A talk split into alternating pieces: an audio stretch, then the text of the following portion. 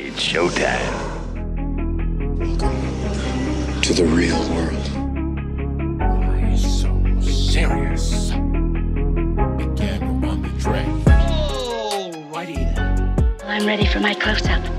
Alright, alright, alright. Eh kenapa pula gaji saya kena cut dari RM1,500 Dulu saya dapat mak travelling allowance. Dulu gaji saya RM2,500 So ada orang yang macam tu. So dia macam Dia tak nak bersama kita pada waktu kita susah. So uh, the true colours of orang akan keluar pada waktu tu. You are now listening to Big Ed's Big Story Podcast.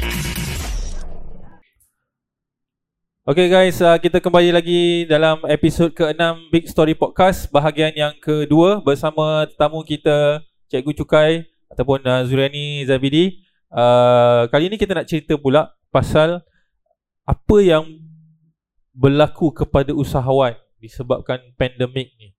Sebab uh, pandemik ni tak ada siapa yang boleh ramal dia jadi Dia, orang kata dia uh, istilahnya black swan lah. Benda yang kita tak tak jangka akan berlaku dan kebanyakan daripada kita tak bersedia pun untuk uh, benda-benda macam ni berlaku pada bisnes kita ataupun hidup kita.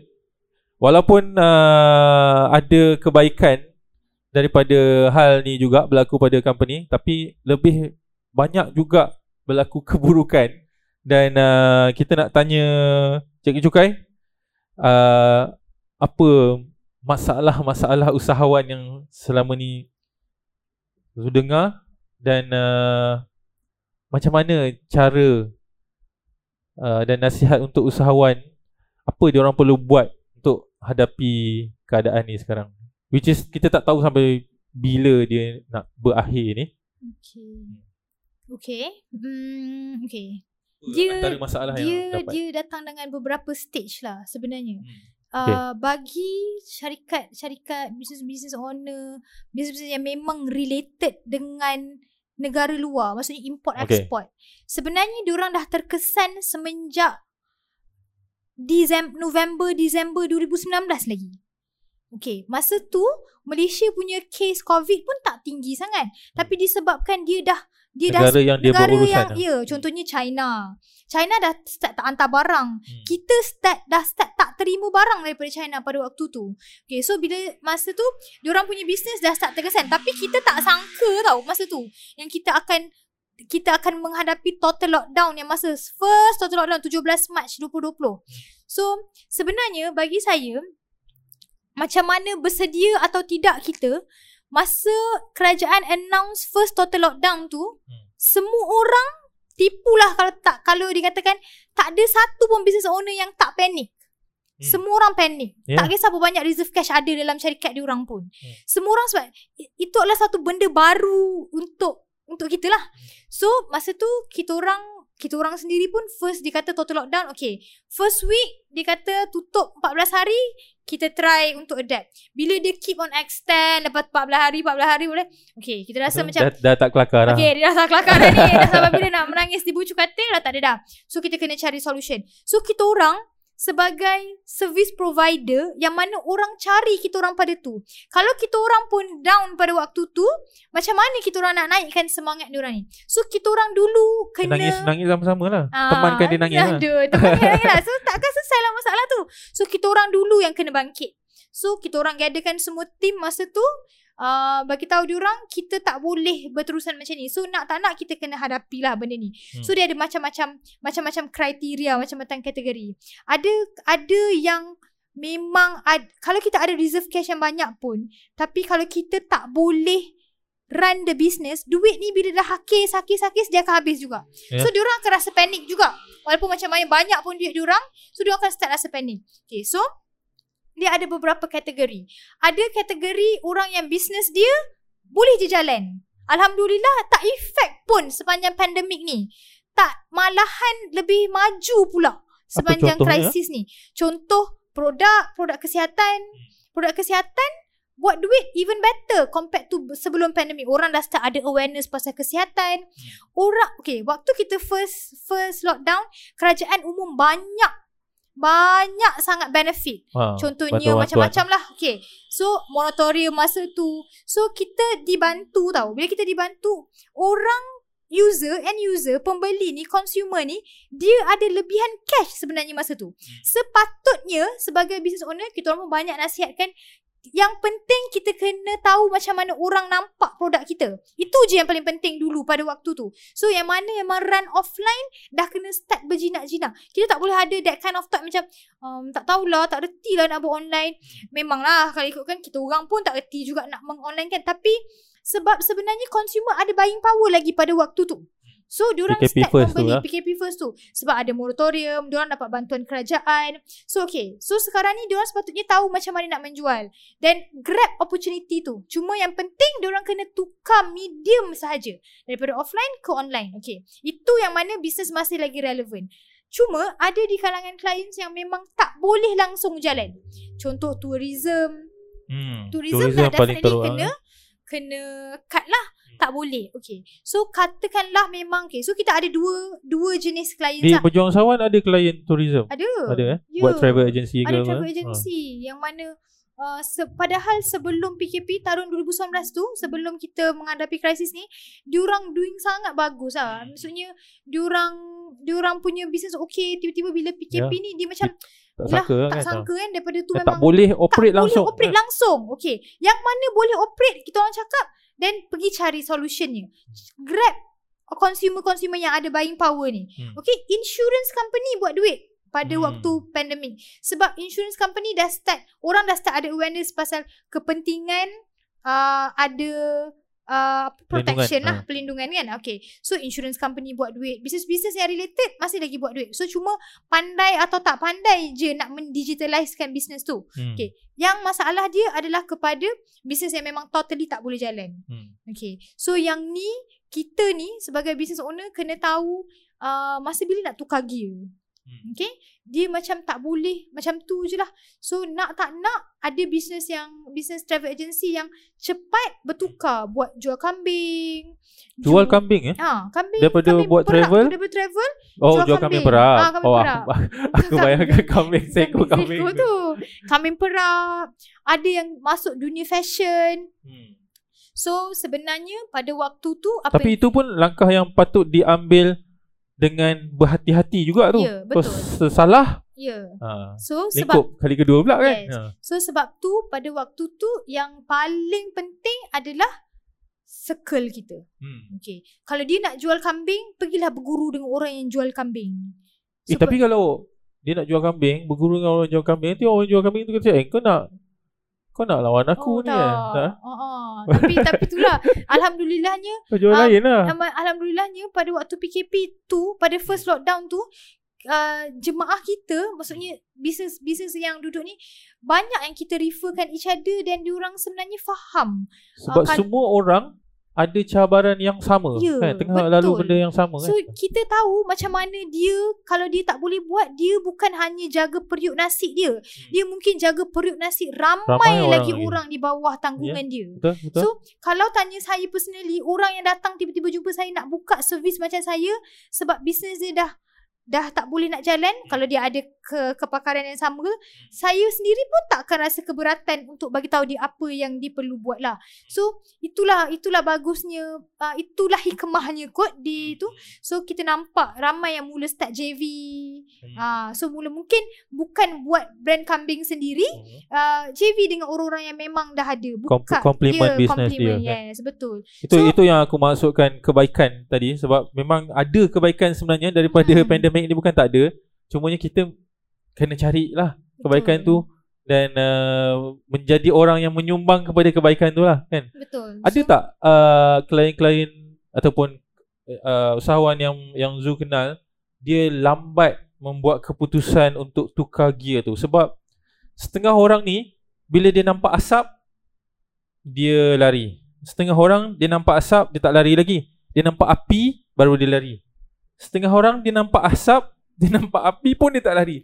Sampai api tu kena kulit dia dia rasa sakit baru dia mungkin nak dia lari. mengharapkan api tu padam lah baru dia Tak tahu apalah diharapkan kan. Ha. Ha, mungkin diharapkan uh, api tu pergi tempat lain Ya. ke apa sebab ke kita kan. ada Ha. klien yang memang bisnes dia 100% offline Maksudnya jumpa-jumpa orang ni yang memang approach Memang orang setiap hari secara dia buat lah. offline. Ha, itulah okay. key activity dia Ya. lah. Ha. Okay. So, So, tak boleh.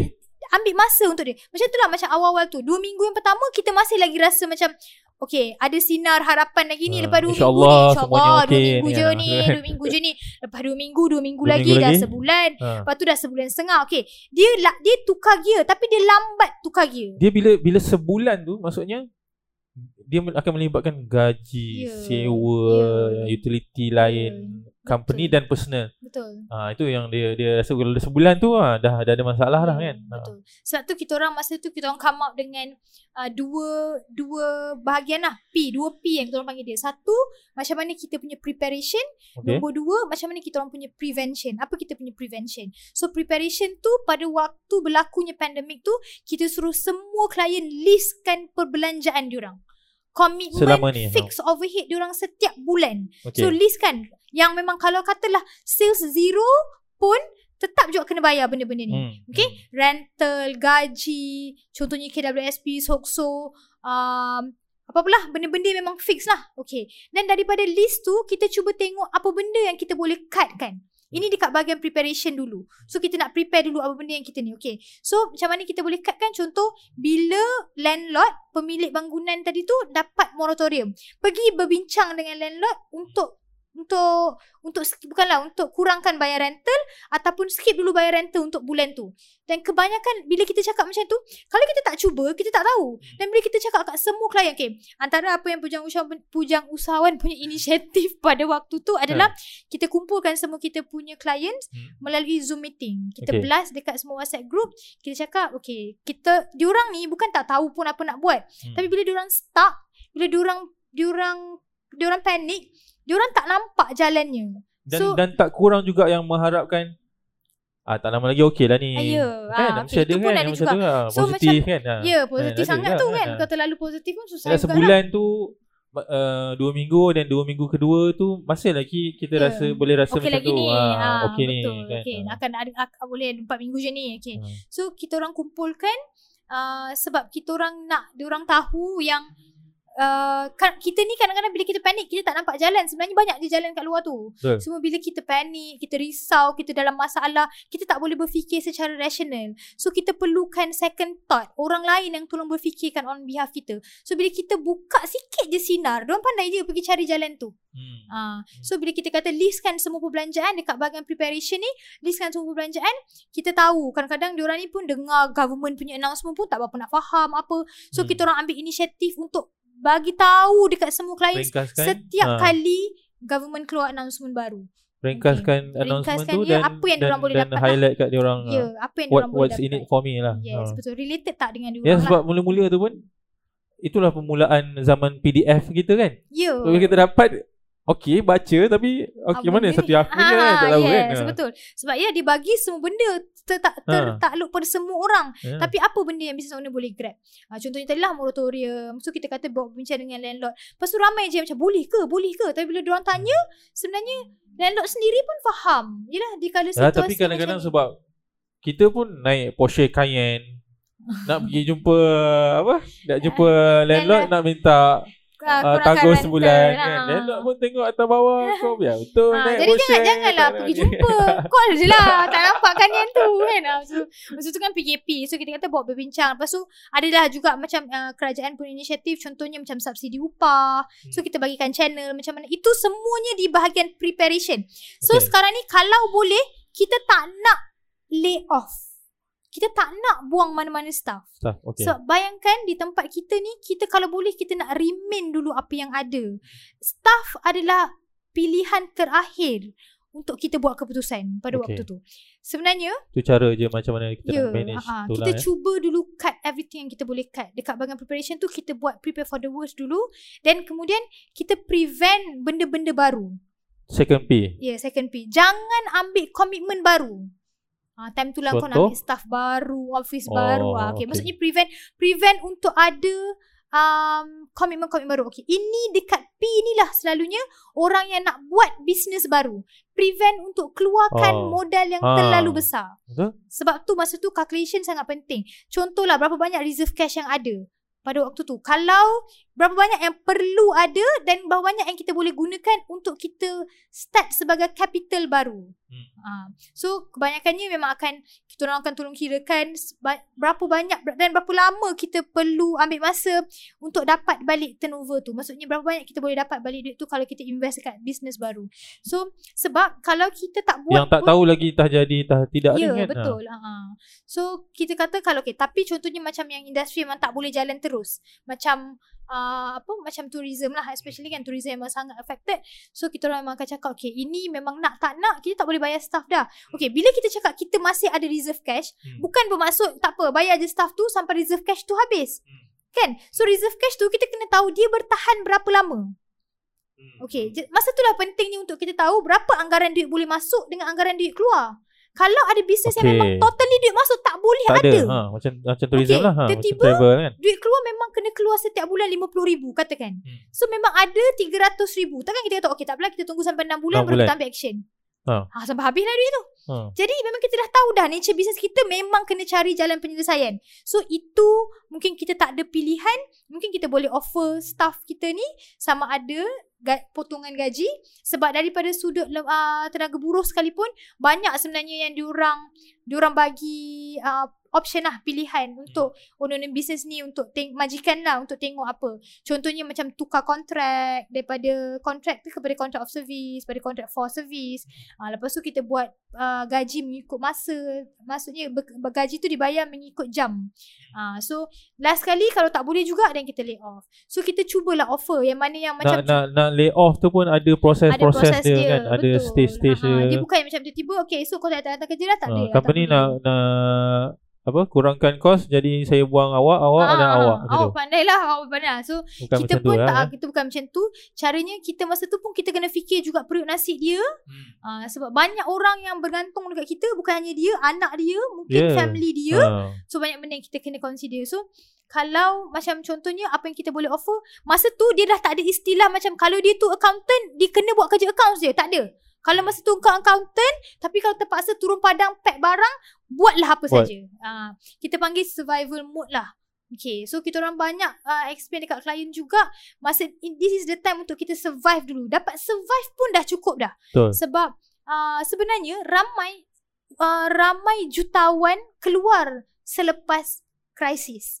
Kita orang antara mereka uh, orang-orang yang bukanlah directly affect tapi antara orang-orang yang bermula investment pada krisis 2008. Okay, kita start membeli rumah masa tu krisis 2008. So, uh, bila krisis 2008 masa tu banyak lambakan hartanah yang murah. Dan kebetulan masa tu makan gaji kan. So, uh, untuk membina profil dari, dari sudut orang makan gaji ni tak susah sangat. So, beli hartanah. Bila habis je krisis 2008, 2010 ke 2012 tu, masa tu Harga harga, naik. hartanah kita orang memang naik. Dan banyak yang kita orang Tak jual. adakah keadaan tu berlaku lagi sekarang? Ya. So sebab orang kata kalau ekonomi ni kita tengok dia memang history repeat itself lah. Hmm. Itu akan berlaku. So kenapa kena jadikan benda ni okay ni nantilah pengajaran apa yang kita patut buat selepas ni lah sebab kita dah tengok dah benda ni. Cuma kalau mengikut uh, situasi sekarang this is the worst economic crisis yang pernah berlaku bukan hanya di Malaysia di dunia. Dan dia akan ambil masa yang sang yang mungkin agak lama untuk recover. Uh, so Yalah tak sebab tak tahu Ya. endingnya bila kan. Ya, kita Ha. pun tak tahu kan macam di semuanya macam dah dah luar bidang kuasa kita dah. Hmm. So memang kita kena switch. Maksudnya kalau kita rasa macam tourism dah tak lagi membantu, dah ada tourism yang buat restoran, bukanlah buat macam pack food. Ha, Hmm. so sekarang ni kita kena tahu okay, orang ni kalau dulu jual package tourism, Hmm. sekarang kau kena packing makanan. Nak atau tak nak? Nak ke tak nak itulahnya. Okay, so tapi bagi mereka macam tak nak, memang dah biasa buat uh, apa jual package tourism, okay, then kita tak ada pilihan lah. So kalau kita kena being flexible lah sebagai sebagai pekerja pula kita kena being flexible masa tu. Hmm. So apa saja yang boleh boleh buat duit orang kata survival mode kan apa saja yang boleh asalkan selagi mana rezeki tu halal jalan Okay, tadi tadi Zu bagi tahu untuk kes-kes uh, usahawan yang uh, alhamdulillah ada cash reserve. Mhm. Maybe untuk 3 bulan ataupun 6 bulan ke depan dia ada cash reserve dan itu caranya macam mana nak handle the reserve yang dia orang ada. Kalau kes yang memang yalah kadang-kadang dia baru start ataupun dia dah lama start tapi dia baru baru masuk office baru. Hmm, Dan hmm. baru keluarkan duit yang banyak. Lepas tu PKP jadi. Okay. So kalau tanya dia berapa cash reserve yang ada? Sebenarnya dia boleh jawab tak ada. Hmm. So untuk usahawan-usahawan yang macam ni macam mana pula dia Okay. nak buat? Adakah pertama dia kena lay off dulu ataupun uh, dia kena gadai something ke? Okay. Macam mana? Um, bila kita bercakap pasal cash flow ni dia melibatkan dua bahagian. Satu duit masuk, satu duit keluar tu je. Hmm. Sifir dia. Dia tak ada macam tiba-tiba pusing-pusing tak adalah. Hmm. Okay, duit masuk dengan duit keluar. Kalau duit masuk memang tak boleh masuk. Okay, katakanlah dia memang masuk office baru. Dia memang ada ada expansion yang baru dibuat tiba-tiba PKP. Tapi inflow-nya masih boleh diterima. Maksudnya mungkin ada nature-nature business dia yang masih boleh ada inflow. So outflow-nya selagi mana kalau boleh kita usahakan inflow kita ada reserve cash eh. Inflow kita cukup untuk cover outflow kita. Hmm. Sebab tu pentingnya kenapa kita kena prepare ni tadi, kita kena listkan dulu overhead yang perlu. Okay, kalau kita nak lay off, perlu ke kita, kalau perlu pun, kalau terpaksa kita lay off, kita tak perlu lay off semua. Apa yang kita boleh buat adalah kita offer dia dulu. Boleh tak buat marketing? Hmm. Okay. Nak atau tak nak. Okay. So, dia pun di, di, di, di keadaan situasi yang mana dia pun kalau dia berhenti, siapa yang nak ambil orang bekerja pada waktu tu? Hmm. So, dia kata, okay, boleh tak macam ni? Kita as a team, masa tu kita dah macam, kau siapa? CEO, uh, CFO, C apa benda yang ada lah. Tak ada dah, tak ada dah. Tak ada that kind of darjat dah. Masa tu, semua orang kena berfikir for the sake of macam mana company nak survive dulu. So, okay, katalah inflow masih ada. Walaupun tak ada reserve cash, inflow masih boleh buat. So, cuba buat dan plan berapa magic numbers yang diorang kena ada supaya boleh cover, Cover. outflow ni. Itu dulu. Okay? Outflow ni maksudnya minimum kan outflow kita ni. Hmm. Yang mana? Contohnya macam bagi mereka yang ada basic. Lepas tu ada travelling allowance dulu. Okay, kau dah tak travel Hmm. Dah kan? ada. Duduk rumah kan? Okay, so kita bagi basic. Cukup lah sekurang-kurangnya. Okay, kalau mungkin daripada dulu gaji RM2,000, kita kata kat semua staff ni, kita akan bagi gaji tapi mungkin RM1,000 seorang dulu. So, dan sebenarnya uh, macam Arif cakap tadi, uh, kita nampak hikmah di sebaliknya. Contohnya, jemaah lah. Bila kita, dari situ kita start ber-JV dengan orang. Kita tahu macam mana nak cari, macam mana kita nak nak build kita punya networking kan. Salah satu benda yang kami sendiri um, rasakan adalah pandemik ni buat kita kenal siapa kawan. Hmm. Ha, the true colours of orang ah. Sebabnya uh, throughout the journey tu sebenarnya Kenapa ada pandemik dia tak nak kawan dengan kita ke? bukanlah bukanlah tak kawan tapi ada je tim-tim yang rasa macam okay. Uh, dia rasa macam okay dia mungkin dia dia maksudnya Bisnes dia aku okey, bisnes kau tak okey, so Ah, apa-apa okay, aku nak ah, ni. So macam Okay diorang, diorang start uh, Mencari kerja lain no? So kita tahu Siapa yang sebenarnya akan bersama kita Oh maksudnya uh, dalam company kita. Ya, oh dalam ha, company kita. ha. Okey. So kita tahu Siapa yang akan ada Dan akan ada Bersama kita Pada waktu kita susah So dia tengok macam eh kapal ni meninggalkan? macam nak Ya, tenggelam ni. betul. So baik Ha, aku So dia caw rasa macam awal-awal. ni Sekarang ni kita Sebagai Sebagai nahkoda kapal Hmm. Kita memang bawa kapal. Tapi kalau kita je bawa Orang lain hanya menjadi muatan yang berat Kapal tu akan jadi perlahan. So kalau kita nak lajukan kapal tu Orang lain ni kena kayuh lah sama-sama. Du, uh, kan? So kita bawa Tapi semua orang kena kayuh Supaya kapal kita Tapi ada orang tak nak kayuh dengan kita. Tapi waktu tu dia akan cakap, tapi dalam job scope saya tak ada pun Kerja suruh ni, saya buat uh, balut parcel. Ya Ah, contoh. Ataupun ada yang macam Eh kenapa pula gaji saya kena cut Jadi RM1,500 Dulu saya dapat mak travelling allowance. Dulu gaji saya RM2,500 So ada orang yang macam tu. So dia macam Dia tak nak bersama kita pada waktu kita susah. So uh, the true colours of orang akan keluar pada waktu tu. So saya sangat sangat bers- itu antara benda yang Ada kami pengalaman ha, sendiri? ha, itulah mana nak cerita so kak nangis pula okay, uh, buruk rupanya so uh, yelah uh, pada waktu waktu kita tu mungkin ada benda yang kita terpaksa cut. Okay, kita, so bila kita cut bukan bermaksud sebab kita tak ada duit tu. Tapi macam saya cakap tadi, kalau kita gunakan semua duit tu, kita tak tahu sampai bila pandemik ni akan berakhir. Betul. So tak kita- siapa boleh jawab tu. Tak ada ah, tak ada siapa ada jawapan tu. Jadinya kita bukannya cut Maksudnya kita tak bayar langsung Tapi kita cuba cut apa yang perlu Sebab kita nak minimizekan pengeluaran dan kita cuba untuk tarik handbrake secara perlahan-lahan. Kita tak nak bila kita pick up pick up, kita tak nak jatuh secara mendadak juga. So ada orang yang mungkin tak tak agree apa yang kita buat. Bagi dia orang uh, eh ya ke? Uh, dan ada adalah perspektif mungkin keluar uh, bos aku masih je boleh bayar kereta kanyen dia tadi tu Hmm. tapi tiba tak nak bayar gaji aku. yang susah tu. Contoh. Ha. Ha, contohnya macam tu lah. Tapi dia tak tahu betapa struggle-nya kita. Kita bukan hanya memikirkan kanyen kita. Kita terpaksa memikirkan kereta-kereta diorang juga.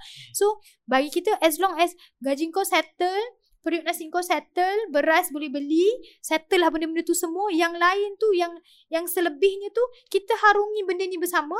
Kalau kita lepas challenge ni, mungkin Allah kata, okay kau dah, kau dah pass dah this exam. So, barulah kita boleh fikir rewardnya selepas tu. Tapi ada orang yang tak nak, tak nak melalui challenge tu dengan kita. So, uh, masa itulah keluarnya true colours manusia lah. Siapa yang akan terus berada dengan kita sehingga ke hari ni. even Tapi though dah- kalau dia tak nak dia tak nak take the challenge to be flexible hmm, untuk buat uh, satu job scope baru- tambahan disebabkan benda ni lah bukannya sel- selama-lamanya kan.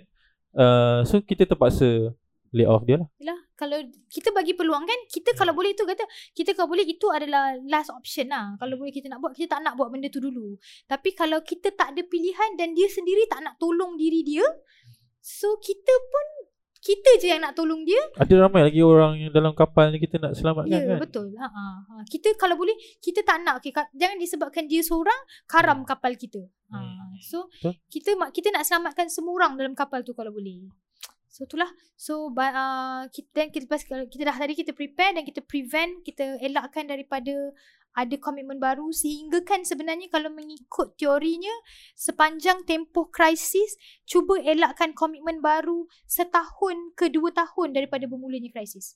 Tapi waktu komitmen ni lah salesman kereta kata Kereta murah. Kereta murah. Okey. Tak ada Sebab tak ada tak ada stamp, tak ada SST kan? SST. Tak ada okay. SST ha. Tak ada, ah, dah tergedik-gedik dah okay. ni tengok katalog ni macam mana ni? Okay. Ha. Tapi itulah cakap tadi tak semua tak semua orang saiz bajunya sama. Pada Ah. saat ni ada orang yang memang bisnesnya naik mencanak-canak. Hmm. So dia rasa macam okay, inilah masanya dia nak beli. Dia Sebab beli. Kalau, dan dia beli. Lepas tu dia Ah. post kat social media pula. Lepas tu kita Ah, tengok. Ah, sebab dah sudah Kita esok tak kita boleh pergi. ukur baju guna jiran punya badan. Aduh, itu masalahnya. Ya, itulah cakap tadi kan pasal keuangan ni melibatkan emosi. So sama juga dengan macam contoh hartanah sendiri pun. Pada waktu ni lah orang nak beli hartanah. Hmm. Sebab harga rumah murah pada waktu ni. Memang murah Lambangkan jauh tu. murah jauh ke? Okay, logik dia macam ni. Katakanlah si A ni dia bekerja dengan oil and gas company. Okey. Okay, salah satu industri yang sangat terkesan adalah oil and gas company. Petronas sendiri, Hmm. berapa banyak jatuh diorang punya sales kan? Uh. Okay, lepas tu uh, disebabkan Ber- siapa? jap. Berapa masa masa? 4 minit. Ini Okey. kita boleh skip sekejap. Okey, nanti uh, kita berhenti dulu setakat ni dan kita akan sambung di bahagian yang ketiga. Ah, Okay. Uh, kita ada banyak lagi nak tanya tips-tips untuk um, untuk orang yang baru berniaga ataupun yang dah lama berniaga pasal akaun dan cukai. Kita jumpa di bahagian yang ketiga nanti.